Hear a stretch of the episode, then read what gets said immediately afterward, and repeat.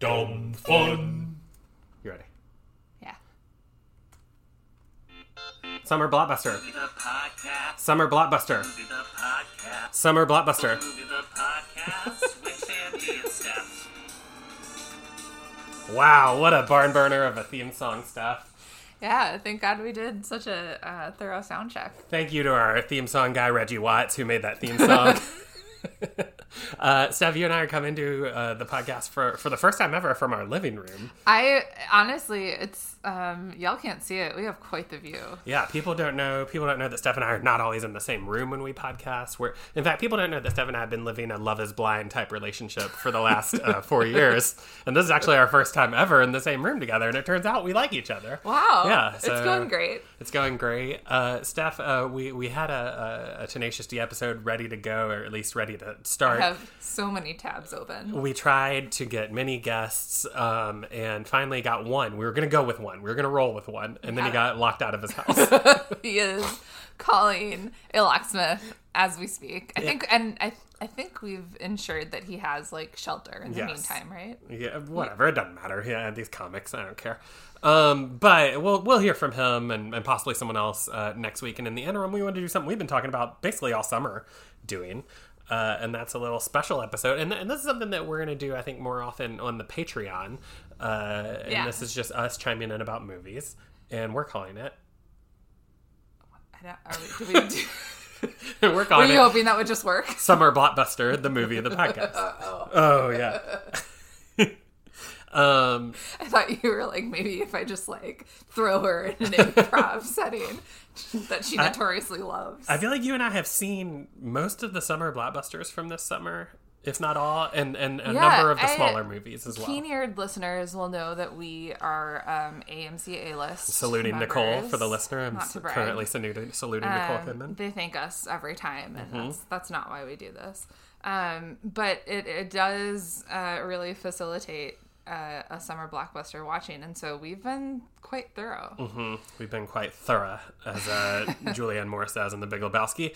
And uh, and as I'm trying to figure out where to. I'm looking at our AMC history and trying Uh-huh. to figure out where to start. Um, like Shazam is March. That's too early. Dungeons and Dragons is April, and I don't want to talk about it. So why don't we start with um, with May fourth? Uh, I'm I'm the one person in the world who didn't like the Dungeons and Dragons movie. Me and my stepdad, I think, were the two people, and we are 50 years apart. So I don't know. It's, it seems like the problem is me then. Anyway, so We're I, not talking about it. no, we're not here to talk about that. We're going to start with Guardians of the Galaxy Volume 3, which we saw uh, in the beautiful uh, Dolby Theater here in Chicago. Um, I okay. So I guess here's a little um. Do we need to talk about spoilers? Yeah, it was just well, I was just gonna say a, a spoiler alert and a trigger warning for um, people who can't do like animal cruelty um, storylines because that uh, I, I I didn't know what was gonna happen. I don't think anyone knew going in that this was gonna be like what this movie was about. No, I said to you literally that like the night before we went to the movie, I said, "Do you think we're going to get Rocket's backstory at all?" And you said, "I don't think so. I don't think it's about that." I was wrong. um, and we left this movie, and what I, I guess this isn't a spoiler, but like you were in a funk when we left this movie. That's true. This movie like got to you. I think I was ready. Well, again, this is spoiler stuff. I think I, I think I was ready for something more tragic to happen in this movie than than actually did. And in fact, this movie has like a very emotional ending in a different way. Like it's Yeah. actually it's actually. I mean, there's a lot of tragedy that happens That's in true. this movie. It is we we do in fact get Rocket Raccoon's tragic backstory. And, I, I mean, I think you and I Uh, both wept through the Oh, opening. uh, like fully. I um was not prepared, and like I remember like soaking the collar of my shirt because Yeah. I didn't have any But cleanup. we can talk about it because it's a musical scene. Um, Mm-hmm. Rocket Raccoon is singing along to "Creep." He is playing "Creep" over over the nowhere speakers where they live. Which is just like it. Um, all of the Guardians movies are so uh, uh, anchored in time via their music. And when this movie opened with "Creep," I was like, "Oh no, it's coming for me!" Yeah. like this, this one's gonna get me. And then it did proceed to do that. because he has in two he gets a Zune you know, and so he has new music now, and so that's how like that's how we come to have like Florence and Machine in the Machine by the end of this movie. By the way, there is a video out there of Florence from Florence and the Machine watching the end of this movie and sobbing like I did, um, and it's uh, wonderful. I, I recommend it. Yeah, I this movie was I really love um stories that like start off being about one person or one thing and then via like the chemistry of all of the people who make the thing they grow in their importance and this movie is like a great example of that because um this this uh whoops. Looks, Edit point. you can see it too. I know. Um, the this movie is a great example of that because it does uh, it takes the chance to like look into all of the other people and all of the other Mm-hmm. relationships that have been forming like while it was telling Peter Quill's story and like he has stuff to do here too. Yeah. I'm not You could almost rate this movie about well it ha- how well it handles each character, um, and like you know Nebula sort of got her thing and two, and so now Mm-hmm. she's like sort of more a supporting character here. Um, Gamora's story is incredible, honestly, I and like one of the things that the like choices they make I never for Gamora. I, if I if you would have predicted me if you would have asked me to predict three ways they were going to go with Gamora, I wouldn't have pick, picked the one that they went with, which is great. I like I would have hoped for it and then I would have been like no they would never they would never choose to like do her justice and tell this tell her story from her perspective and and they did that and it was mm, Yeah. really satisfying. Overall, for me, I, I think Guardians One is a perfect movie. You know, I think it's a five star movie. I do know that about you. I think Guardians 2 is the most underrated MCU movie. I think it's a four and a half star movie. Mm-hmm. And I thought this was a four star movie, which like seems like it's like it's low compared to one, but like is definitely the highest. Uh, I mean, I really liked Doctor Strange in the Multiverse of Madness, but it's like this is definitely the best MCU movie since at least No Way Home, but like probably since Endgame. This like felt the most like um a fun Marvel superhero movie. Yeah. Um since yeah, since No Way Home, I think. Then we went and saw. We were so hot in a room we were staying in in Louisville that we just went to. We went and saw it again in 3D just to get out of, just to get into some air conditioning. That's really true. Uh, the next movie we saw, we did a double feature stuff, uh, and we started with a movie called Sisu, which is not a blockbuster, No. uh, but is a small. Um, what do we call it? Norwegian? Uh Danish? I'll look it up. Um Tell them about it. Yeah. Okay. So it is. Sorry. It's a Sisu is a period piece um, that it fin is a Finnish um, man. Uh, in World War II, he is a prospector and he has a history as like a legendary fighter. Um, and he, but he's like, you know, put all of that behind him and he's trying to heal from his wounds. And these Nazi sons of bitches like won't let him be and come across him and antagonize him. They find he has gold, basically, as part of it too. Yeah. Sure, yeah, yeah, yeah. There's like, you know, there's stuff. Um, and he murders them all. It's all and it, it's like what ninety minutes, maybe um, yeah, it's it's like it's ninety-one minutes. the thing is like that one sentence is the plot, but it's 90 minutes and it's like it's some of the most beautiful body horror that we've seen Mm-hmm. in the last few years. Again, not to bring up my stepdad again, but this is this is like the type of movie where like this and Oppenheimer are like the two types of movies I know we can connect on. And so I messaged him and I was like, "You gotta see Sisu," and he's like, "I tried." He's like, "I couldn't get into it." He's like, We're, "I'm working on it." um it was great it was it was just like a lot of really beautiful um landscape a lot like it's like weirdly pastoral Yeah, um and very violent. If, the in case we haven't been clear about cinematography that. and just very violent Uh, just but like that's the fun, and Yeah. it's just a whole. It's, it's it's. I'm gonna call that one of my top three or four movies I've seen this year. that's why I wanted to bring it up. yeah it's uh i mean you know who doesn't love the satisfaction of of punching nazis Yeah. And then that day, uh, stuff that same that self same day, we, We- saw another movie about a little man trying to keep his gold from some fascists, right? Yeah. And that movie is called the Super Mario Brothers movie. Where's the lie? Where's the lie? Um, w- that was a pivot, right? That was like a game time. Like you were like, "Hey, Mario's on in 20 minutes, and You we can get dinner from the concession stand." yeah, yeah, yeah. So yeah, we must have gotten a hot dog. I think I got a hot dog or something. You I think got I a got jalapeno peppers. Yeah, and we uh we watched the Mario movie. It's fine. It was um I uh I was surprised that they successfully made a new plot for a Mario movie and that like I was engaged the whole time. I was chuckling. Jack Black was by far the best part. Again, another a great musical moment this year is Great musical moment. uh, his Peaches song, which has taken the youths by storm.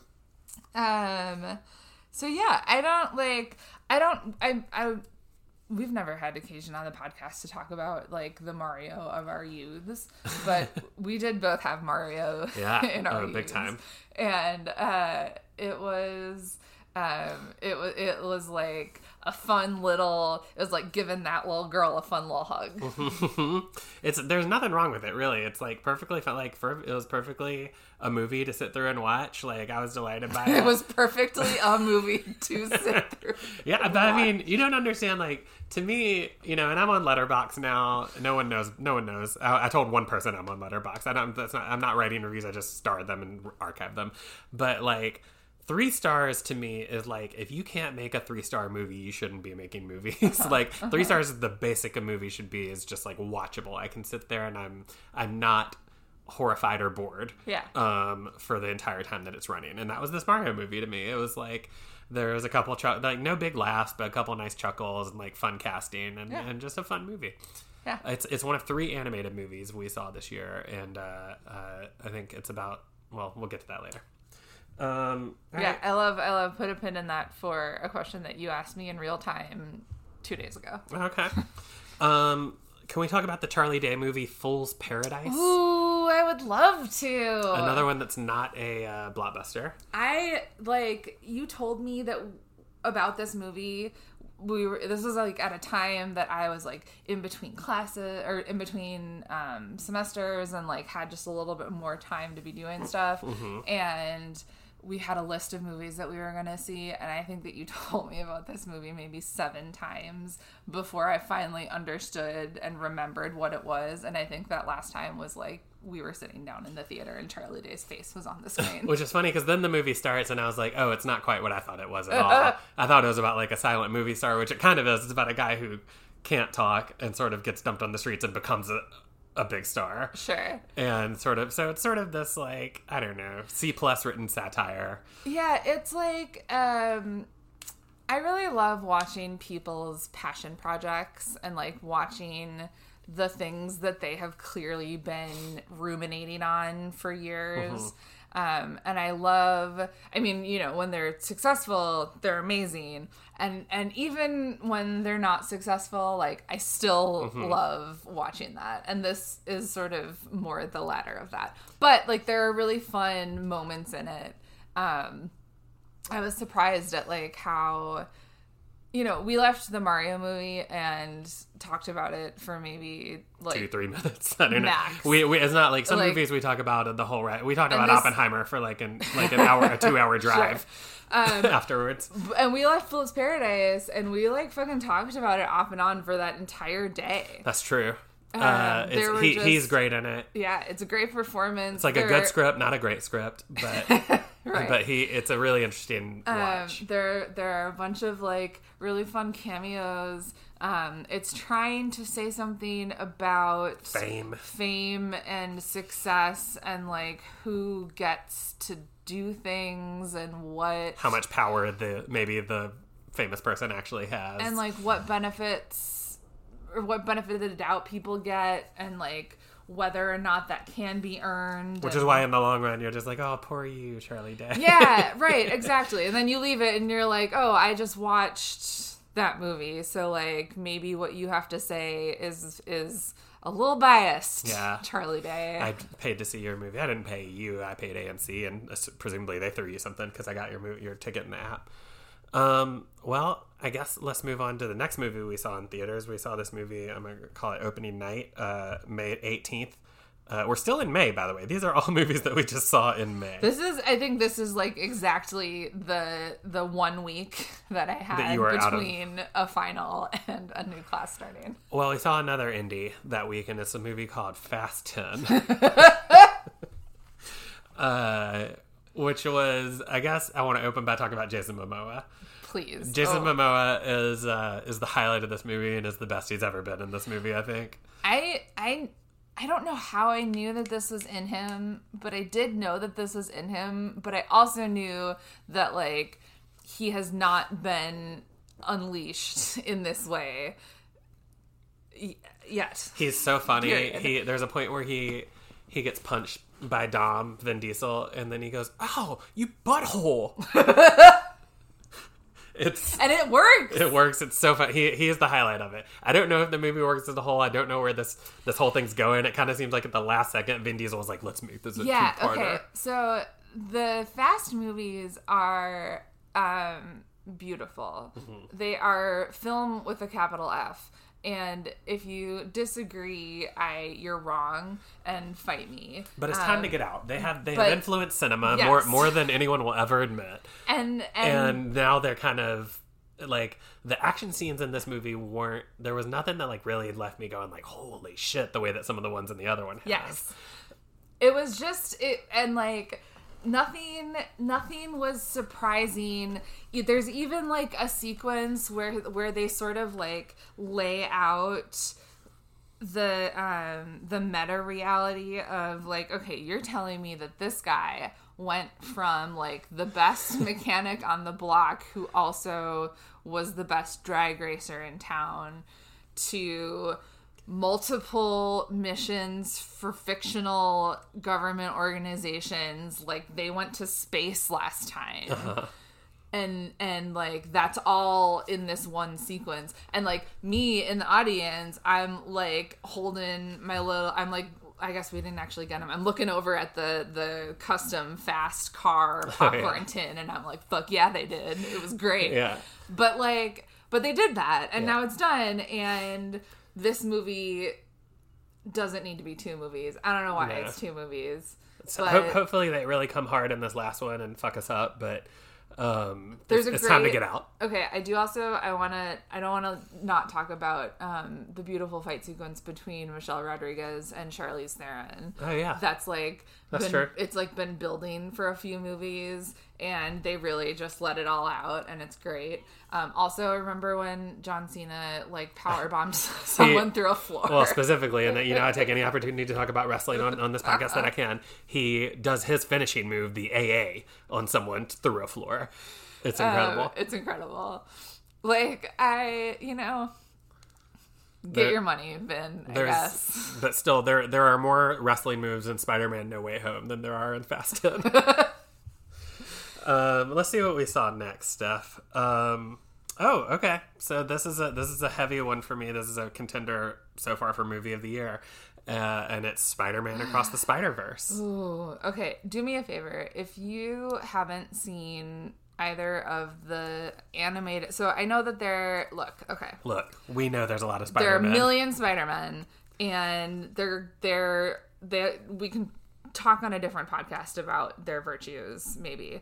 But and I get that like Spider-Man the movie, the podcast, coming someone, soon to if you Patreon. don't if you if you don't if you don't feel like you give a fuck about a Spider-Man movie, I understand, and there's nothing wrong with you these are the Spider-Man. Like, go see these ones because the animation is Mm-hmm. Art. like, and and like already has changed the animation game as Yeah. evidenced by Teenage TMNT. Yeah. We'll talk about in ten minutes. Yeah, Teenage Mutant Uh, Ninja Turtles does not happen unless the animation style, which is funny because I think they are two different things. I think that um, Spider Man is very much a comic book style, and Yes. TMNT is like a notebook style. Yes, yes, But and but but like I don't think that TMNT is allowed to do what it's doing Right. unless Spider Man makes a billion dollars Yes, doing yes, what it's doing.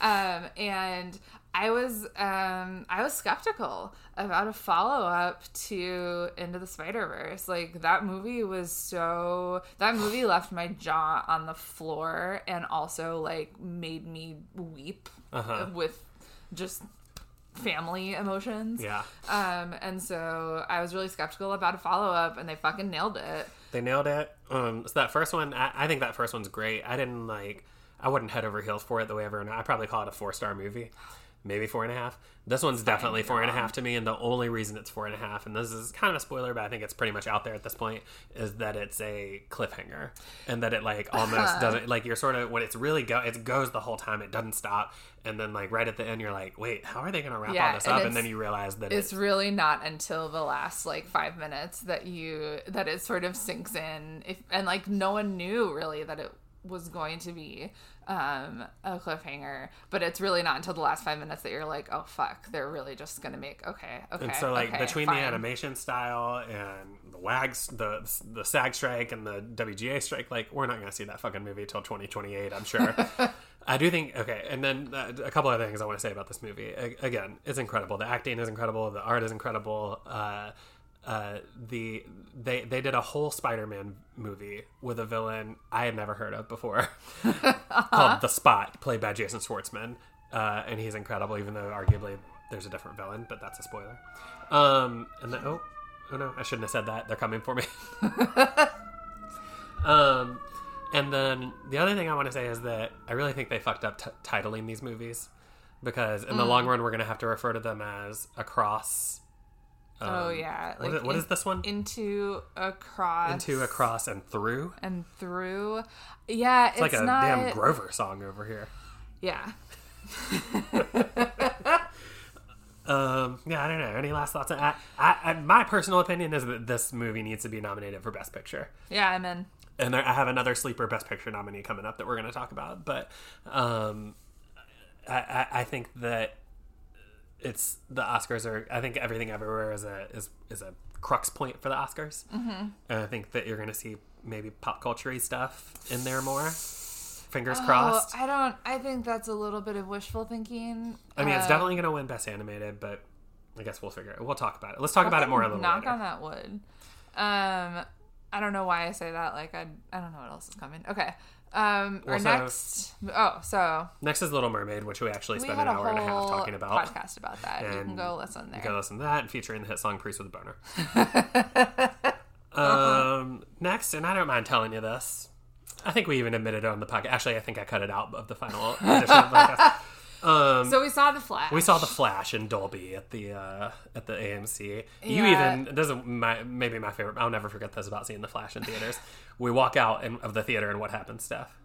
I already forgot. Right there in the hallway, there's someone waiting with a clipboard, and they get you to take a survey. Oh.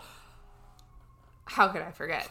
um, yeah, I got to like, I got to like take this iPad and like furiously type on a thing about just how it wasn't worth it, and and how disappointed I was that they they like hinged all of their cred um, on this like particular iteration when it just really We didn't hate this movie. I'll, I'll be honest with you. Like, you're talking about a three star movie. It was a three star movie. It there's was- there's a lot of fun in it. there were fun. There were some fun things. Uh, there wasn't anything like earth shattering that they hadn't done in previous. Like they hadn't already shown us like fun flash sequences. Right. Um, and Ezra Miller's performance Kills me to say he's charismatic as fuck. I mean, you- they sorry, they are charismatic as fuck. And, you, like- everyone, you have to correctly gender creeps too. well that's the thing Usually, I edit out when I misgender people. I'm leaving it in, so we all learn a lesson. Um, well, but they they're just like it's a great performance, and I'm just sort of like, okay, fine, not still not worth it. Yeah, Um, and so, it's it's become their like biggest box office bomb Yeah. ever. Uh, you don't like you didn't so miss much anything. it. It's really great that this you know karmically happened, and, And, and not only that, but like I kind of thought. I mean, again, we're talking about these movies in very vague terms. I had again, I had a lot of fun during the sort of meat and potatoes of this movie, um, and then it's just I feel like the last act sort of falls apart. Um, but uh, where was I going with this? I don't know. I'm just sitting here trying to think about like a single thing that happened in that movie that I can remember Well, so like Michael Shannon is there, and like he had that quote come out before the movie even came out, where he was just like, "It's not satisfying being in all these multiverse movies. It's just, it's like someone's playing with fucking action figures. It's, uh, it's there's, there's no satisfaction out of reprising Zod for me there." Um, and uh, and so you see that in his performance. There's like nothing Yeah. for him there. I don't know why he's there, Michael Keaton is there, and he's great. and he's great. I I'm glad that he got to get paid. I guess. Um, I'd like to see that Bat that Batgirl movie that he's in. yeah, right. That's like on the floor somewhere. the floor. um, it's a hat tip. Rent. Go check out our Rent episode, uh, starring Amanda Curley and Sean Smith. So, how did we recover from the Flash? Well, do you do you want to say anything else about it? Was it that same day? No, it's not that same day. Okay. Um, so I guess the last thing I want to say about the Flash though is that. The most disappointing part for me is that I kind of assumed because it was dealing with all this multiverse Oh, stuff sure, yeah, that it was going to like fold up, you know, what they call the DCEU and sort of birth the DCU that James Gunn is creating. Well, and I had sort of like, and I think I sort of saw this around the internet probably. People created this narrative that, like, Ezra Mil- Miller is a creep and the studio is standing behind them because they've like hinged the next phase of all of their shit on this movie and they couldn't possibly Right. and it's like That's not true at all. This that's not a anywhere in movie. this movie it's it's like This movie right. exists. It is a like, popcorn movie. importantly in its own pocket. It's Yeah. a, uh, uh, uh, almost a. Uh, don't want to say it's a bottle movie, but in terms of like being connected to everything else, No. yeah, it's definitely a bottle movie. It's like it is its own thing. It, it is self-contained in a way. It is like designed to be self-contained. and like even the after credits sequence, what like we were like, okay, well this is gonna be it. here we go, and then it's just like a jokey little thing with uh, Yeah. Momoa. Yeah, Um, so he was not as good as he is in Fast Ten. So so two 10. days later, we go to the movies again for another double feature. Ooh, Um, and we this catch one's fun. Yeah, we catch it. We catch two comedies. Uh-huh. Um, and the first one is a movie starring I call her Ju- Julie Louis Dewey, um, but her real name, her, her her birth name or slave name is Julia Louise Julia Louis Louis Louis. Julia Louis Dreyfus. Uh, and uh, and I don't know who the, the guy is. I'll have to look that up. Um. Oh, because what we did look him up because he's great, but he's he's a sort of like one of those more like charactery guys that. Um. Tobias Menzies. Um. Oh wow! I'm learning that people did not like this movie, but I did. Yeah. Um, it's called "You Hurt My Feelings." It's another little um like indie feels like someone's little passion project. Um, it is. It features Julie Louis Dewey and Tobias Menzies. Tobias Menzies. And then Michaela Watkins, who's great. Uh, she has a show called. Uh, uh, she has a show, of course, called. I didn't know she was on SNL. I think she was on SNL like with Casey Wilson and like gets fired at the same time, maybe. Wow. Um, but she has. And of course, Miss Watkins, if you're listening to our podcast, we think that was a, a travesty. Oh yeah, I'm a big Michaela. Watkins fan. She has. A sh- I think she has a show called. No, you are. When she when she showed up in this movie, you Yeah. like smacked me. Um. No, I love her. Okay, well, you're. T- I'm gonna talk about what happens because so so.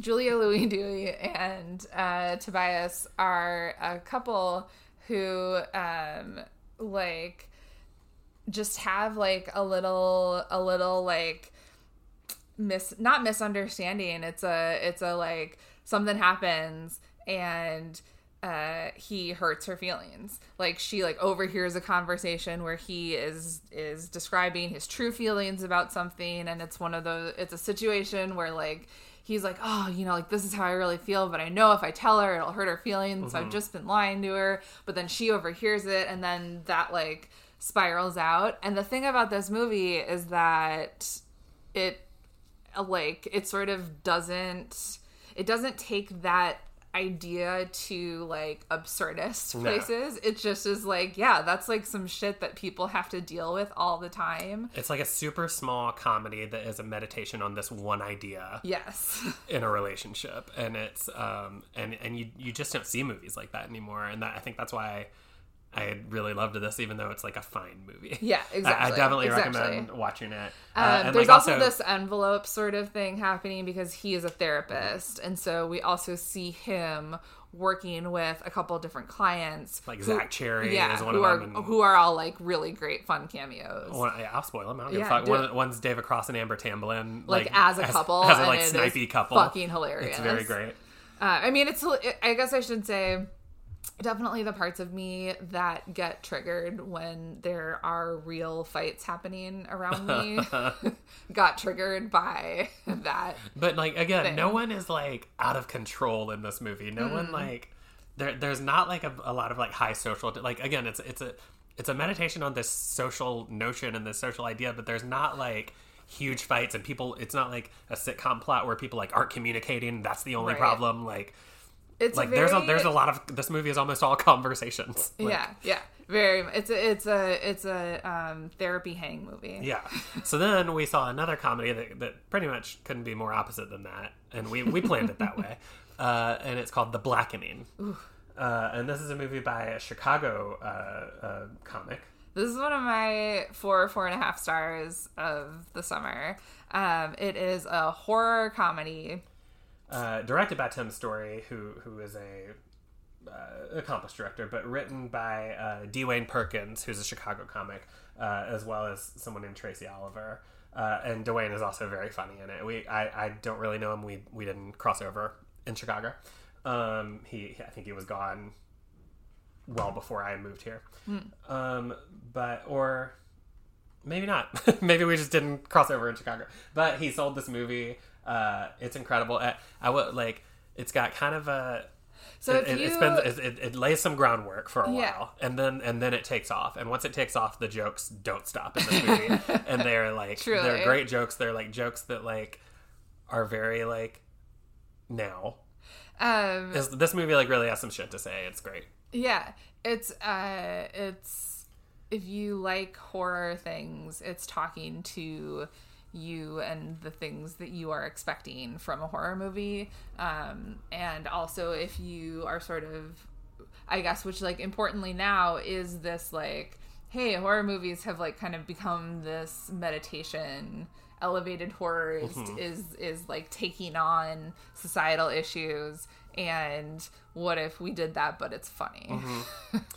I can't like I don't know how to talk about this movie except that like after the first 20 minutes it's like joke joke joke joke joke. You will not be disappointed. Diedrich Bader uh, is very funny has like a very funny two scenes in this. Um, and uh, uh, the whole cast is great. Yeah the whole cast is like i wanted to follow all of them on twitter and then very shortly after this movie i deleted twitter. But hopefully it comes to streaming soon. I don't see it anywhere yet. Um, all right so what did we see next Steph um Ooh, ooh, we're in we're in the, the we're we're coming up on on where we are now but we saw June 19th nope Um, nope 29th oh really Yeah, we saw a little movie called Asteroid City. He's Um, back stuff.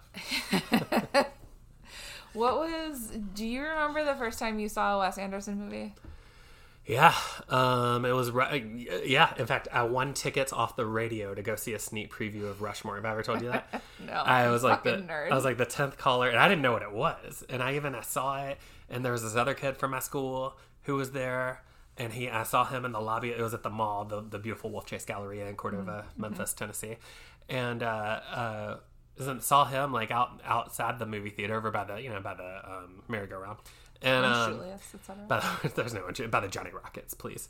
Um, and uh, and he was just like, yeah, he's like, it's kind of funny. and like again, I saw Royal Tenenbaums like right after that, and like I remember talking to my friends Sarah and Katie uh, Kindlin, who I was in youth group with, and I was just like, I was like, I did like it. I just, I just think, and, and Sarah or Katie, one of them was like, it seemed like it should be funnier, right? And I was like, yeah, like it seems like it is funnier, but I'm not there yet. And I don't know if that's like still the case, but like, I, well, uh, that, sorry, what I mean to say is, like, I don't know if that actually was the case or like actually, I haven't watched Royal Tenenbaums. Eventually, I fell in love with it, and I fell in love with Rushmore. Um, and I think that they're like perfect movies, and Life Aquatic is like four and a half star. You know, I think Grand Budapest is like the only perfect movie he's made since those. And I, and I went back and watched Bottle Rocket, which I loved. Yeah. Um, but yeah, I think I think it's been again Grand Budapest is like his best movie to me since then, and everything else is like okay. But this I did really like. Yeah. Yeah. Um, I What was your first? Uh, do you fucks with Wes Anderson? yeah, I do. I I was just trying to like really put it together. I remember um, watching a not not a Wes Anderson movie. Um, I Heart Huckabees with um, my cousin, friend of the podcast, Mm. Mark Wahlberg, My cousin, Mark friend Wahlberg, of the podcast, Mark Wahlberg. friend of the podcast. Uh, we're chow- you soon. listener can't see. We're chowing down on some Wahlburgers right now, courtesy of your cuz. Sorry, uh, your three cousins. right Because we can't them, forget right. Donnie D's on the backup. Exactly. Drug free, so put the crack up. Um, my cousin, friend of the podcast, Jill Warning. Um, hi, Jill. Hi. Uh, she showed me I Heart Huckabees, and I'm in high school, so the year's like 2004. Makes sense. I'm firmly in college working at a video store when that movie comes out. Uh huh. Um, and uh, I loved it, and she was like, "Oh, if you love it, you should watch." Should marry it. She said you. yeah, she no. kicked you. She kicked we some got dirt married in your face. that day. to Actually, the movie. Yeah, I'm wow, sorry. I should have told you. No, yeah. earlier that I'm actually. You're already- Steph Huckabees. Yeah. So, yeah, I know you would never do something so traditional as to take its last name. Um, and I feel like she was like, "You should watch Wes Anderson." And um, I guess this is maybe I don't know what I don't remember the timeline, but in my mind, then I like immediately watched uh, uh, Life Aquatic. Life Aquatic with Steve Zissou. That was just a time guess. Yeah. It's Um, 2005. Well, okay, so yeah, out. It is. So Yeah. that must be. Um, and I loved Zissou. Yeah. Zissou, like That was like, the first one I saw in theaters. It was it was very much the the music choices of having Mm-hmm. like the covers, but also having the Bowie, um, and like having That's Seu Jorge. You're going to see him when we watch the movie City of God. Not for the podcast. It's just one of my favorite movies, and we're going to watch it sometimes. he's, he's great in it. It's a Portuguese, uh, Brazilian movie, and he's great in it. yeah, I'm really excited. As Knockout Ned. So yeah, I um that's my Wes Anderson tangent and like since then I guess nothing has really topped Zissou for me. Interesting. Um Zissou was like, even though I didn't think it was as good as those other two, it definitely was the first one. I was like, this is mine. Yeah. Because I saw it in theaters, and I was like, you know, I dressed up like Steve Zissou that Halloween. I still have that Zissou shirt hanging in our closet. Uh-huh. Um, it was just it's such a specific point of view and it's so I feel like other things that I've seen him do are so anchored in the real world and Zissou is so anchored in its own world. I think that's why I like Grand Budapest because it has all these wild action Sure, yeah. I see that.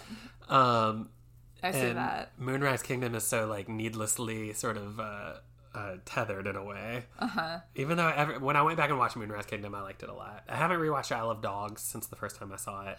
Oh, I would love to do that. I would also love to rewatch um, Fantastic Mr. that- Fox. Yep, that's the Which one. came up last week on the podcast with Blender Blewett.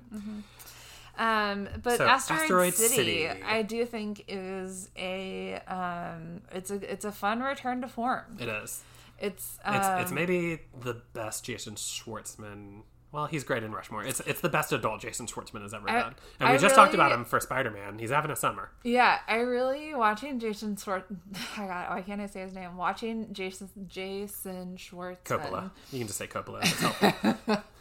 Um made me uh appreciate like being able to watch someone move through so many phases of their life like which in a obviously very parasocial way. Uh-huh. But like i was just like oh you've been a dad like since you were 17 and hmm? we've been watching you try to be a dad since you were 17 and finally now it's like he's there and he's mm-hmm. arrived. Um he there's a scene in this movie where he auditions to be in the movie that you're watching basically. I, I don't know how to describe it without you know spoiling sort of the it's not a spoiler but it's just like this movie has a weird sort of layered premise where like bryan cranston is sort of narrating the story of the time that this play went up but you're watching this play as though it were a movie. Right. Um, and so there's a scene where it flashes back to him auditioning for the movie, and it is a genuinely gripping performance from Jason Schwartzman, a tr- an incredible transformation. Yeah. like you see it happen. Uh, and then Tom Hanks is great here. Mm-hmm. The cinematography is like my favorite Wes Anderson cinematography in a long time. There is some incredible stuff done uh, with like this set that they clearly Yeah. just built so they could shoot this way. Uh, there's a phone call between Jason Schwartzman and Tom Hanks early in the movie that is like the joint cinematography on it is so Oh, I incredible. It. I love it so much. Um, and also just something. This what I, the last thing that I want to mention about this movie is that it is like everyone's like, oh, wouldn't it be funny if Wes Anderson did a horror movie? Wouldn't it be funny if Wes Anderson did a this movie? This is a Wes Anderson sci-fi movie. Yeah, this is this is what that would be. yeah. And uh, and I uh, I did I really liked it. I think I went four stars for this movie. Um, that feels right. Yeah. I'm a sucker for um like meta meditations on theater Uh huh. shit, Uh huh. and so like this just got me. Yeah. um, recommend it. Yeah. Uh, next, uh, June 30th stuff, we went to see a movie called Indiana Jones and the Dial of Destiny. Surprise! I liked it. Uh huh, I know. This is maybe my favorite one since uh, uh, Last Crusade, which I, I don't think this has ever been the general consensus opinion, but it seems like lately, whenever people talk about Indiana Jones, they say their favorite Indiana Yeah. Jones Oh, it's always been mine. We we rewatched Raiders of the Lost Ark at some point over the pandemic, and it was during that watch that I was like, "Oh, everything that I think that I love from this movie is not in this movie, and it's actually Last Crusade." Last Crusade. But this one, um, I I went into this movie. Did, you saw the you saw the the one with the um scorpions, right? are you talking about four? Yeah, We, yeah, I the watched refrigerator. It, yeah, in the refrigerator. Now we watched it. Um, LaBeouf. So I, the first time I watched it, it was you know I used to work at Groupon, and my work was so mind-numbingly dull that I would you know I had two computer screens, and I would always have a movie going just in the corner of one of the screens, and so that's how I watched this movie the first time. Um, but it made so much sense. not this movie rather, but Indiana Jones four. Yeah, yeah. And then, uh, and then uh, when I, we like the night before we went, we went and saw Dial of Destiny, and we tried to put it on. And I- Tried yeah, I- to. I think halfway through we tapped out. Shia is great. You even like you backed up a little bit when you saw that there was a note that says that the refrigerator is lead lined. I so okay. The the two things that I had remembered from it were the refrigerator and the scorpions, um, and I did seeing that it was lead lined. I was like, okay, they Do you think he's in Los Alamos? um, boy, I guess now? I guess now I do. Um, right. Um, That's an Oppenheimer. We'll get to that. But so that's the that's the mentality I had going into this movie, and I was pleasant. Oh wait, the other thing I want to say before we talk about it is that I think it was as we were watching it the night before that you sort of mused that like this mo- that that Indiana Jones Five was gonna start with an extended action De-aged. sequence featuring de-aged Harrison Ford. Yeah. to be clear, I didn't muse it. I, I read it somewhere. Um, oh, okay. I knew. I didn't know that part. You thought that I just guessed. I thought that you had just like No, I kept being like- and I was like, well, yeah, that makes a lot of sense, and then they did that. Like when we were planning out our day, I was like, "All right, we gotta get there, get there about three. I don't want to miss the twenty-five minute opening action sequence with a de-aged Harrison Ford." and then you thought that I just like nailed that. yeah, yeah, I really did. So, and and we talked about this with our friend Sean Keller. But um, the most interesting part about that scene, and that scene is great. Like Yeah, that oh, scene is is full of like it- it fucking works. It's thirty I- minutes of knock your dick in the dirt action. What doesn't work is that they did not de-age his voice at all. At all. And so it's this growl coming out of this 25 year old man. And like the thing is that we all famously won't get over like what he actually was like when he was Yeah. that age, and so Yeah, we're we still know making he movies doesn't about sound it. like it. He's like uh, fancy Sylvester Stallone for some reason. like Sylvester Stallone keeps remaking his movies, but Uh-huh. like his movies were all these shitty action movies, and like Harrison Ford was in the biggest movies of all time, and he still can't stop remaking them. Um, but Phoebe's fun. Phoebe is great. uh, the script is fun. They're like they're like the right kind of twists that like you know make you kind of care about them, but also like you know make it clear that everyone involved is a rascal. Um, they get to they get to acknowledging all of the like cultural theft that happened over years, and that like it doesn't belong in a museum. It belongs to the people they people. took it from. Um, and Mads is great, and like the Act Five, like set piece is. Inc- I actually was like mouth agape in the theater that they Okay. pulled this off. Okay, so here's uh we're gonna talk about it. Spoiler alert! And if you don't want the spoiler, like jump ahead. I'll start a timer. Jump ahead one minute. Okay, Starting. Hang on. Don't don't jump ahead yet. Okay. Spoilers for Indiana Jones Five starting. we're one minute. Okay, so um they fucking go back in time. They go back in time to the time of Michelangelo, right? Is it Michelangelo? Um, no, it's Da Vinci. no, it's Da Vinci. Is it Da Vinci? Yeah, yeah, yeah. and they like talk to him. No, because it's it's it's earlier than that because the Raphael. siege the siege is happening. The siege of Rome is happening. Wait, are we talking about the Ninja Turtles movie? they go back in time and they talk to him. And I don't know, it should be the cheesiest shit in the world. And it it's not that it's not the cheesiest shit in the world. It's just that like at this point you're looking at this 80-year-old archaeology professor who spent his life in manuscripts Uh-huh. and you're like I'm really glad that you get this one, dude. Archimedes. Archimedes at the siege of Syracuse. He's not Oh one right, of the because I've been I've been to Syracuse. It's incredible. I couldn't believe um, that It's they pulled it beautiful, off, and and it, it um, really works, and no one uh, dies of note. Okay, here we go. Welcome back. If you just if you skipped Okay. ahead one minute, we're done talking about the spoilers for Act Five of Indiana Jones. Um, but I guess what I'm saying is like that's a fun summer blockbuster. Yeah, Like that was it was what I it was whatever you wanted from an Indiana Jones movie. Like don't don't like raise your expectations about it. But Yeah. like you know if your if your expectations are that high, just go back and watch Temple of Doom. or go back and watch Last Crusade. Um, don't watch Temple of Doom. Watch Last Crusade. But Dial of Destiny But again Dial of could, Destiny could is be like- about thirty minutes shorter, as most movies could. But um, it was it was great. I, I, I recommend it, surprising even myself.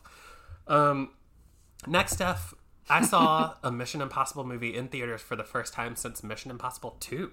Wow. Have you ever seen a Mission Impossible movie in theaters? Certainly not. So this was your first one. Yeah. Wow. We watched all I of just them realized like that in my year. head I've been considering Top Gun Maverick to be a Mission Impossible movie. Um, this movie, uh, Mission Impossible: Dead Reckoning is what they call it. I'm sure it's well, I don't think it's part one actually, but No, I think it is. Oh, is it part one? It's um, And then there's gonna all of these fucking Part Two. movies are are two parters, um, and it was fun. It was so. I ended up rating this movie like two and a half stars, and that's not a reflection of how much I enjoyed it, but it is a reflection of how terrible the script is. Um, if I told you that a lot of the script relies on um, sleight of hand magic You'd in a be Mission like, Impossible movie, someone needs to rein in Tom Cruise. Yeah. and the answer, and you'd be correct. You'd be correct.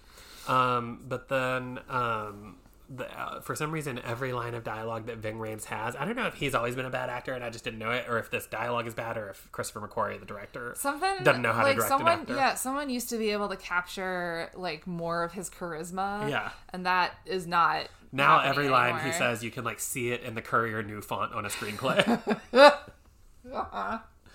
um, but uh, that's not you don't care. Like you're not listening for my opinion on Mission Impossible because you're deciding whether or not to see Mission Impossible. You're either going to see it or you're not. So who gives a fuck? like this is a fine one. The action you know? sequences are great.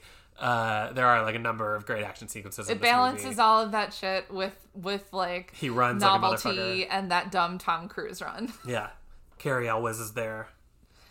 Um, there's this is another movie though that like I don't maybe we didn't know that it was a, a um part one when we were watching it, but there were like nine different times that I thought it was gonna end. I definitely thought it was going to end way earlier than it did. Yeah, Um, and it, it, it wasn't too long or anything, but but it just doesn't.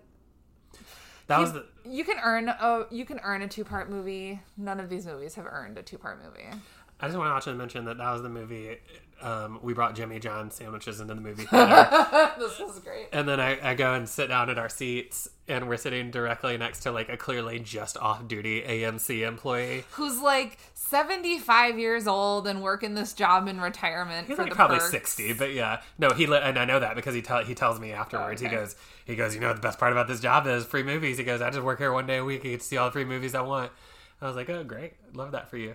So, and yeah, I could, re- I, I realized at a certain point he didn't care if I ate my sandwich, so I just ate my sandwich next to him. Um. Anyway, that was thrilling, though. that was Mission Impossible. Check it out. Um. Next was a, a, a we saw a movie called Joy Joyride stuff. a fun time at the movies. Great movie. Uh, I'm sure you have seen a trailer for this because Yeah, and unfortunately, That's sort of the problem with it, Yeah, but- unfortunately, if you've seen the trailer, you've seen like a lot, A lot of the of set the, best um, punchlines, and a lot like you've seen basically all of the set pieces. Um, but these performances are incredible. they're great. Like every each of these um, actors is just like doing b- better work than they need to be for what the movie asks of them but like they're all going so hard um it is we are living in the era of stephanie hsu and we're all better for it Yeah. Oh yeah. Stephanie Hsu is is incredible in this.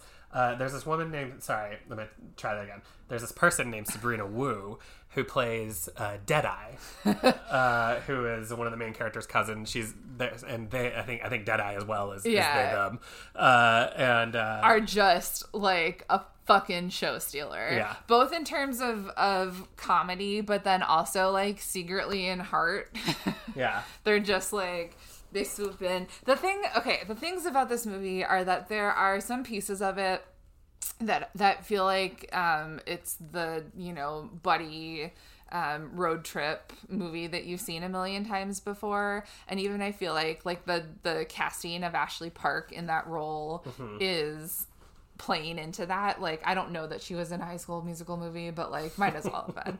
Um and um i do know that she's in that um that paris show Emily in Paris. yeah She's yeah apparently the original Gretchen Wieners on uh, Broadway for Mean Girls. Oh yeah, yeah, yeah, yeah. But that's what I mean is that like she's exactly that stereotype. Um, but then she she also sort of like takes that to an interesting place. Um, and the movie sort of takes like this idea that you come in with of what this is going to be, and then like tells its own story Yeah. with it.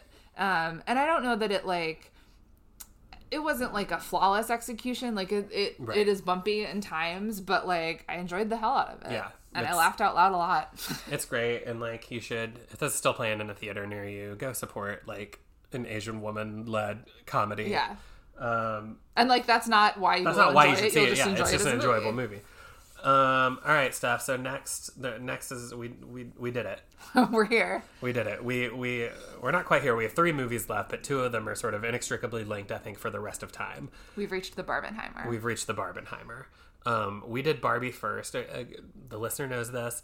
Our preferred um, uh, theater style is the Dolby at the you get, AMC. You get those sweet reclining seats. You get reclining seats. You get They vibrating rumble. sound, rumble sound, rumble pack sound, um, and the the boy the the the, the colors stuff on the They're screen. crisp. They're so, the blacks are so black. The the the Fires fire- are so fire. the other yeah, so fire and uh and so we were not able to do like a true barbenheimer because of that because like oppenheimer was only playing in dolby like one time a day in one theater and uh barbie was like playing the night showings in dolby and they had a, like there's only one dolby theater in there's one in Skokie, Illinois, you know, where I was in a barbershop quartet, you know that.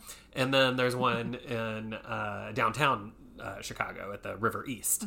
And so we sort of had to n- nobody cares. But the point is we weren't able to do a true Barbenheimer and that we had to like balance it out by day.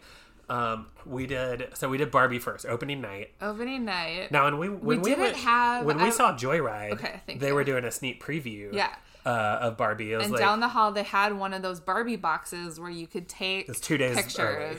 and we saw there were maybe like eight women do all of whom looked incredible. Pink I on pink on that- pink. like but not even just pink. It was like pink but then there was like a purple sparkle. Yeah. you know it was like it was well balanced Yeah. everyone like took it to 11 um it was just great. It was it was thrilling to see. And i was like no need to bother. These women have it. I'm wearing pajama pants not really but i'm Yeah. wearing costco linen pants Yeah. and uh we'll do we'll do our pictures when we go to barbie and then we didn't have a barbie box there were no bar, there was no Barbie i box was for us. disappointed Um, here, here's what here's what I want to say about Barbie. Here, here's well, I guess I'll lead with this. Here are the things. That, here are the Oscars I think Barbie should be nominated for: yeah Best Picture, Yes. Best Director, yes Best. I'm sure they'll have to do adapted screenplay for some reason because it's like adapted from the story of Barbie or something. god that's i mean yeah but like It's a very original screenplay. But, yeah okay Um, Margot Robbie, yes Ryan Gosling, Yes. doesn't need to win, but um, Margot Robbie is in contention. Is in contention Should needs to be. so far. Um, and uh, yeah, it's incredible. The screenplay is incredible. Uh, it's it's very funny. It's like very touching. Um, like There's a God damn it, she pulled it off. Um so like when they they move from Barbieville to Realville, um, and it's like in like a sequence of it's like a montage. They have to like go through like a sequence of like you know, different costumes and backgrounds and whatever. And one of them involves driving in a car and they're singing the Indigo Girls closer to fine. and I like that was the moment that I was just like, oh right, I'm the target demographic. um there there are there are parts of this movie that just feel a little bit like um being slapped in the face with a head of kale. Like the worst parts of She-Hulk. yeah. And like I don't Even though I think She-Hulk's incredible, there are some parts where it's like, oh, okay, you needed to get you needed to get the monologue in. Like, yeah, like there's there's this monologue that America Ferrera has, um, and she does it incredibly well. She does the like she's great in this movie. I love that she has become like one of our like millennial uh elders. yeah, Yeah. she's great um and and like she really does like have i think a voice of our generation but even even with all of those things going for it like I- even i am sort of like eh, okay we get it Yeah. Yeah, Um, um, and and, that, just- and that's just like one moment in the movie where it's just like, oh, it's sort of. I I just I wish- get it. You had to do this mission statement. i wish that they had i wish that they had let the movie have the mission statement but not tell us the mission statement But then, like, part of the whole, I mean, you've either seen this movie or you don't care, so I'm just gonna say it. Part of the whole premise of the the later acts of the movie is that they have to tell all the Barbies Right. this stuff in order to basically radicalize them against the patriarchy. but like i would so okay i was I mean, thinking how, about this how awesome is that? I mean, yeah. And like, no wonder Ben, Ben, what's his face, fucking hates this thing. We don't Shapiro. have to say his, yeah, Sorry, we don't have to call him. And um, bitch, beer, bitch, beer, bitch, beer. Oh my god! well, I can see how big that was on the recording. I'll try and fix it. Um, it just came from the soul, you know. Yeah.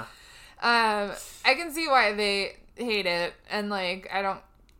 That's delightful to me, I guess. Um, Yeah. I just I would I like I wish I keep wishing that they would have like just had that sequence and like just let like all of those little snippets and Oh, montage yeah. thing like of speak her for telling it. all the Barbies rather Yeah. than the monologue, right. Where she has to get original Barbie, the stereotypical Barbie, to uh to sort of get up off the ground. Yeah. Um, But like okay. that being said, I fucking love this movie and it was a delight and and like it it felt like 1994. Gosling's incredible and the Ken twist is great. Like that, the reason it doesn't feel like 90, 1994 is because it's a third wave femin- third wave feminism. sure, movie. yeah, yeah, yeah, yeah. It's like moved But- past that. um, uh, Gosling's whole storyline is incredible. Um, and uh, uh, I want to talk about Kate McKinnon Please. because Kate McKinnon to me is in a Wizard of Oz movie. uh-huh. and like that she like rolls up like the um the things in Return to Oz, like the the big like skating clown things. Uh, she's incredible in this. I saw someone talk about how um, for the like when we first meet her, she's weird Barbie and she's been like played with too hard by a little girl. And um, when we first meet her, she's like truly just weird. It's like you know, like her body's at like fucky angles and her hair's been like pulled out and she's been colored on and stuff and like cut up. Um, and then when we come back to the Barbie land and the dudes have taken over, at that point she has this like glam military look with like one of those like faux hawk braid things and like a gun and whatever. And that the difference is that like that's the male perspective of like what a weird woman would be. Um and that is like i fucking that's great. It totally is that. And i like i didn't you know yeah. Interesting, interesting. Um, it's great. we're looking at pictures of it now Yeah. um, it's, It's- great. Michael Cera, I don't know why he needed to be there. I don't know why there were so many jokes about pregnant that- Midge being so weird. right i don't like um Like I love the Alan joke. It was fine. The- it look, was right this it was fine. this is a this is a four stars for me. Um, and uh, yeah, I, I do think it should be nominated for Best Picture. Yeah, it was Um, it was a movie. It was a great movie. Now let's talk about the Enheimer. Okay. I barely know her, first of all. but um, second of all, uh, yeah, we went and saw Oppenheimer. We went at 11 a.m. because that was the that was the the last day we had plans to see it. On the penultimate day, we could have seen it. Uh-huh. you got stuck in a doctor's appointment. We had I to did. cancel, and we went at 11 a.m. the next day. We brought Jimmy John sandwiches. Again, and and the first thing I have to say is like hard recommend an 11 a.m. movie. I loved it. It was like summer was camp for some reason. It was yeah. like I just had lunch and watched this three three hour movie. I was thinking about um, writing out this Instagram thing, and um, I- didn't. But here's what it said: It's a few people have asked, so here's my review of Oppenheimer.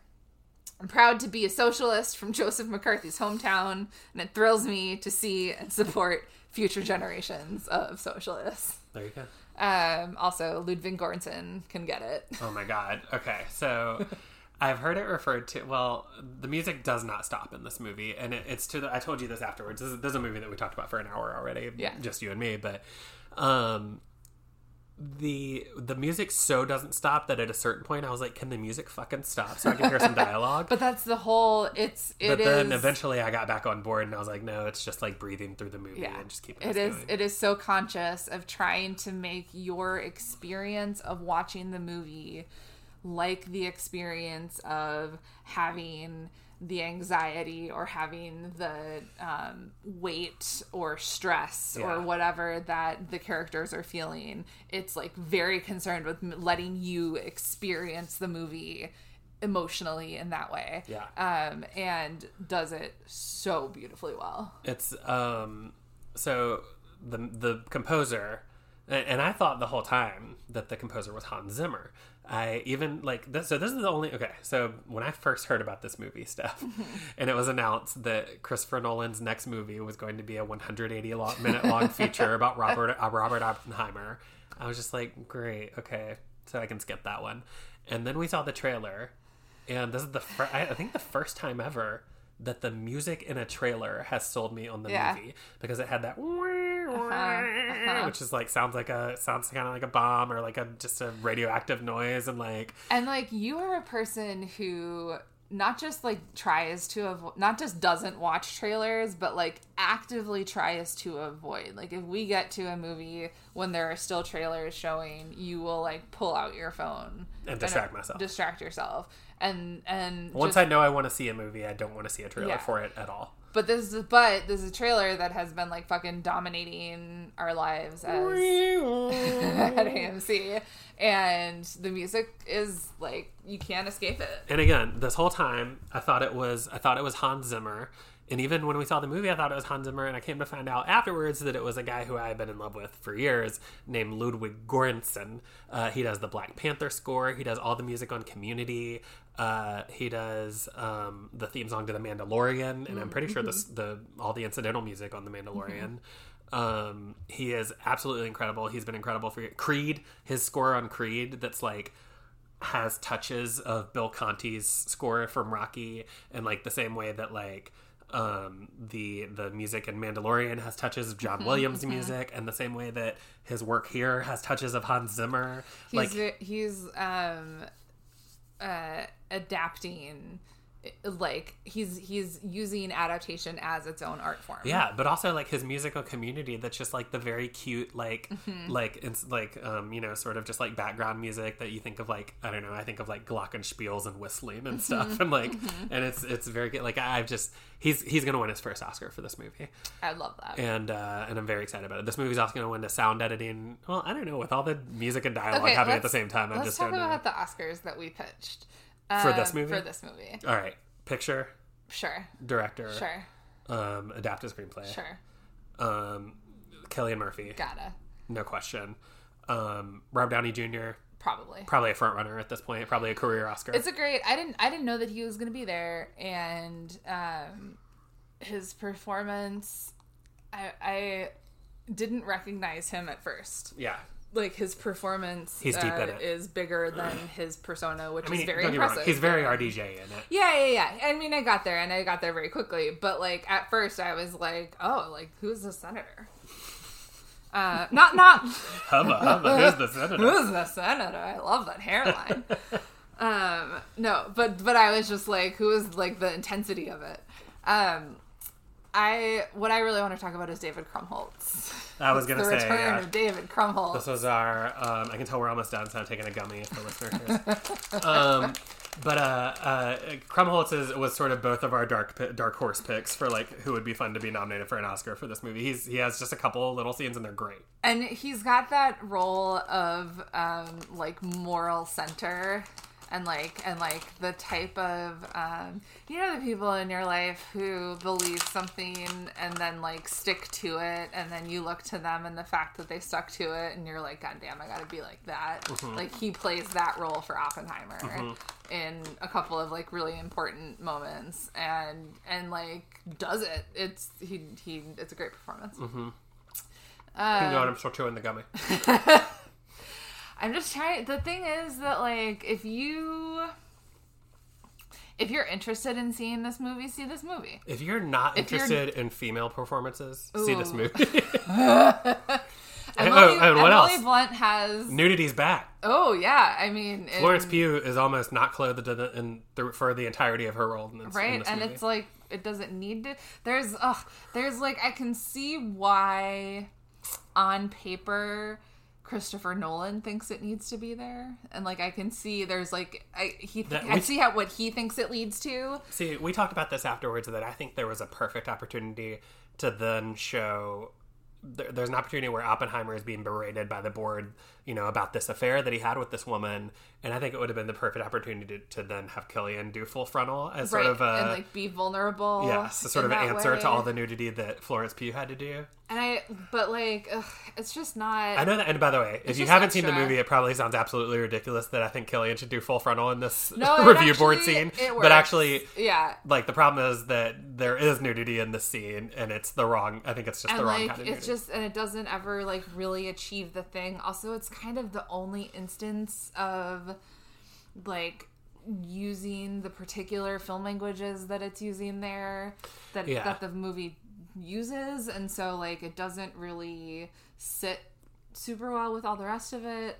Um, You were to talk about Emily Blunt. I was gonna talk about Emily Blunt because she has a lot of fun and like doesn't. Fun is not what I would call it. She has in this movie. She's like a surly I mean, drunk she for a lot, I, for a lot most of, of it. like acting fun. Like Yeah, she yeah, like yeah, she's like doing stuff, you know. yeah, She's. I mean, yeah, she's a surly drunk, so it's not fun. Right. But but um, it's a great performance. She's another one of she's another character who like you know sticks to what's right and and like makes him stick to what's right, um, and uh, just doesn't really get enough to work with, yeah, um, which is frustrating. yeah. Um, but so I guess I think like if you want to see this movie, see this movie, and if you were like, oh, that's not for me, you're probably right. yeah, I mean, I think the my top four for the year right now are um, Sisu, Barbie, Oppenheimer, and Across the Spider Verse. Hmm. If I'm missing something, hang on. Let me check my Letterboxd to see if I'm missing anything there. Um, but yeah, I mean, if there's something else there yet, I can't think of what it would be. I gotta see what's on your Letterboxd, but I think I'm. I think Joyride. I got Joyride over Oppenheimer. Let's see. So I'm just gonna sort by my highest rating, and it is yeah, Spy- it's Across the Spider Verse with four and a half stars at number one. Oh, living Living, which is a 2022 movie, is also four and a half stars. so That was- good. Maybe we talked about that on Oscars, the movie, the podcast, I believe. Um, Oppenheimer and Barbie both at four stars. Asteroid City at four stars. Guardians at four stars, and Sisu at four stars. Mm. And then that's a lot of movies from last year. There you have it. Um, but we do have one more movie to talk We have about. one more movie to talk about, uh, and it's uh, would you would you believe the same people are behind it as Joyride? uh, Seth and Evan, yeah. Seth Seth Rogen, and Evan Goldberg are behind both of those movies, uh, and it's a movie called Teenage Mutant Ninja Turtles: Mutant Mayhem. Scott. Mutant Mayhem. I had to do it as Sprague the Whisper. Um, Baby. but uh, this is a so we saw this. This is our most recent movie. We saw this about two nights ago. Stuff. Yeah, I was um, hot off uh, some final exams, and uh, we Talk about a game time decision. I, I picked you up Yeah, literally. Scooped you up. We went to the I early like- access screening. I texted. I was like, "Hey, I'm on. I'm on my way home," and you were like, "We could make it. Yeah. if we go now." Yeah. Um, Uh, and and we we got and we got a, a beautiful movie it. poster for our troubles. Um, yeah, it was fun. It was like a, a So here's the thing: the turtles are young now. yeah. The turtles were never teenagers in any really any other iteration. That is something that's always bothered me because we never talk about that they're teenagers. right. They're Um, teenage and they are Turtles. very much teenagers in this, and it's it's It um, works. in, in a good way. They're like young teenagers. They're Yeah. like, and and you think that would be a weird adjustment. Like one of them has a little um like uh Jacob uh uh what's his name from Tremblay? Room? Yeah, little Jacob Tremblay voice. Little uh is it we- Raph? Yeah, or little Raphael. it is- No, it's not Raph. I'm sorry. Yeah, it's, no, it's, it's uh Raph. Donatello. Donatello has a little baby voice. Yeah, Raph is the one on all the muscle milk Oh yeah, yeah. and like gets all buff. Um, one of them has braces, and we haven't talked about this because the whole thing of the movie is that they don't They don't interact. So we're I think it's so we're forced to assume that Splinter, like like, so, like one of them has glasses, and I can get that like maybe you would like steal glasses, or yeah. like we see them like going to get food. You have to like have braces installed. very much. I had them had it done to me when I was a kid. Uh, he's like not going getting them tightened up or anything, getting rubber bands on him. Wow, that's incredible. I didn't even think about that. I thought about it the whole time, but only because the rest of the movie was so good. Yeah, the point is that that um it's like everything that I I I grew up as like you know we can find pictures I'm sure of times that you dr- dressed up as a teenage mutant ninja turtle. I myself I think it was ha- uh, Halloween 2006, um, maybe 2008, I maybe have a Ninja Turtle costume sitting in that bedroom right now. maybe who knows? What what happens in our bedroom is not your business. Wow, that's not. No, that's not what happened. Uh, but it's it was it really scratched. Wow, Sorry, recording. we got we got to wrap this up. Uh, it really it really scratched what. Here, hang on. Hang on. Go, go ahead. It was really satisfying. No. it was a really great Teenage Mutant Ninja Turtle movie. Yeah, you were I had a pleasured. You were pleasured No, by the whole thing from from all ends. Okay. Um, no, I uh, no. What the, what I all I wanted to say is that you you do you, within the first two minutes you are on board with the younger turtles. Oh yeah, and you're like, why hasn't it always been this way? because and then there's a part of this movie where like so April who's played by Ayo Edebiri, who is uh Having she, a moment. she re- truly is having a moment like here. I really want to I, I want to look up real quick while we're here like all the things that she has done this summer. Um she is like she's on the here hang on. So she's on Big Mouth. She voices Missy on Big Mouth. She's on Abbott Elementary currently. She's on The Bear. Uh she's in Theater Camp. Um she is in Spider-Man Across the Universe. Uh, she is in History of the World Part Two, Abbott Elementary, Clone High. I think you should leave. Black Mirror. Uh, yeah, Pause with Sam Jay. The the point is, Ayo Edebiri is on the come up, and she is playing April O'Neil in this movie, and uh, she's great. She you just watch out for her because she's so funny. She has such a natural way of being funny. I think she's gonna have whatever Yeah. she wants in the next five years. Yeah. Um, but there is a uh, where was I going talking about April? Oh, there's a part of this movie where she's they're like they're like, hey April, you know, she's like following them, helping them break a. They're helping her break a story, and she's helping them. Like she's gonna show the world that they're heroes, so that they won't Yeah. be scared of the turtles. And so they're like, "Oh, film is doing this," and then they start doing like TikTok meme shit for like the next thirty seconds, and it's none of it is references that I get. And it took me a second to realize that, and then it took me another second to be like, "Oh, good." I should not get the references Right. in a Teenage Right, Mutant that's Ninja Turtle movie. This this It's movie is for for me anymore. ten year olds, and Yeah. these references should be for ten year olds. Uh, and it's great. There's a there's a, a joke I really liked in the movie that I'll spoil because it's not it's not a joke that's like on Front Street in the movie. It's a joke that we found. Uh, and it's a part where like she calls them on the phone and she has they're like so if you have like one question for us you know you can ask us and she flips through a list of questions that she has and one of the questions that we that I saw is did you get COVID um but it's it's very funny so uh, Ice Cube is the villain here and it's a great Who would have performance ever thought that I would love Ice Cube? like all the other performances in this movie are kind of superfluous. Oh, I should mention Jackie Chan yeah, there is Splinter, and he's incredible. and he's great. And it like who? There's a great um Splinter joke in Joyride that I think was in the trailer. he's a great father. He's a great father, and he is a great father. Um, and we were this is what we were talking about that there are so many cameos in this movie and they're all superfluous. Yeah. It- like They like could have cut a lot of this movie down. Like, and I and I, the, it's, Ayo it's and the kids and Jackie are like the heart of this movie, Absolutely. and everyone else and Ice Cube. And Ice and, Cube. And then there's like a bunch of other Ninja Turtles characters And there that are are just voiced by like. John Cena and Rose Byrne and Seth Right. Rogen. And it's like, a, Paul Rudd. like uh, Paul Rudd, who, who is But- arguably but, the like- most in the movie. right. Um, but so much of this movie is like when I and when they dropped the cast list when they first announced this movie, I was like, oh, that's way too much. this is too much, and it does feel like a little too much. But the heart of the story is like solid. good. Yeah. Um, That's been our summer at the movies. that's been our summer at the movies so far, Steph. I mean, we're, we're gonna go see the Meg two sometime in the next few days. Let's see what else is coming up. I am very excited for the Meg two. So the Meg 2 is now in theaters. Um, and then we'll be going to see, uh, let's see. Uh, I might go see Gran Turismo. Who knows? That's the movie about the guy who becomes a race car driver after being really good at it at video games. Oh yeah, It's like The Last Starfighter for real. Blue, Blue Beetle is coming. I'm so intrigued by that because I wish I was more excited. even though the trailers are doing absolutely nothing for me, yeah, um, James Gunn said that it's not the first DCU movie, but the Blue Beetle is the first DCU character. And. I gotta see this movie just to learn what that means. uh, Meg 2 coming.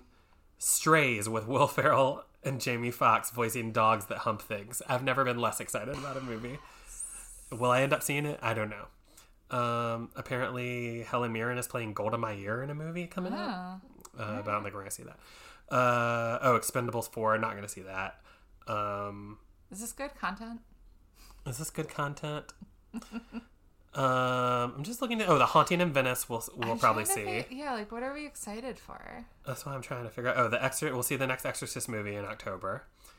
Um, The Marvels is in Oh, I November. am really excited for the Marvels. And yeah, I don't know. We'll see that Wonka. Wonka movie. None of this is so. Really, the last summer movies left are The Meg and uh, Blue Beetle. If anyone ever wants to watch the Meg, let me know. I'm Oh in. boy, we I love like The Meg. we've watched it. I've watched so we've watched it twice. I watched it in theaters before I even met you, um, and it's I, I genuinely think it's an underrated movie. It's so stupid and so fun, Yeah, and I'm it's very excited to see Meg Two: The Trench in theaters now. Uh, and this podcast is sponsored by Meg Two: The Trench. Please. Um, Steph, that's been our summer. We're gonna be back hopefully next week with our Tenacious D and the Pick of Destiny episode. It's um gonna be epic. It's gonna be Pun intended. epic. Um, anything else, Steph? Not. I mean, thank you to um, our queen Nicole. Thank you, our Queen Nicole. Uh, what uh, can we plug? Um, if, if you're going to the beach. if you're uh, hearing this uh, before August 11th, come to the roast of Elvis in Memphis at the Hi-Tone. We're doing that Ooh, yay, in Elvis, yeah. uh, and then we're also doing um, uh, roast of Barbie in Louisville, September 1st and 2nd, and then September 3rd. That's the first time I'm announcing this anywhere. Uh, we are doing a pilot taping. Uh, for Character Assassination, we'll be filming two shows with the roast of Guy Fieri September 3rd, Labor Day weekend at the Laugh Factory. You can get your tickets to all those shows now, and uh, we just appreciate your support. Thanks for listening to us. Sorry we didn't have a musical episode out. We appreciate, um, you know, that you are just here listening to us have some dumb fun anyway. So we'll see you next time with Tenacious D and the Pick of Destiny on Musical, the movie, the podcast. Bye. Summer mu- blockbuster. Summer blockbuster. Movie the podcast. Summer blockbuster. The movie the podcast with Andy and Steph.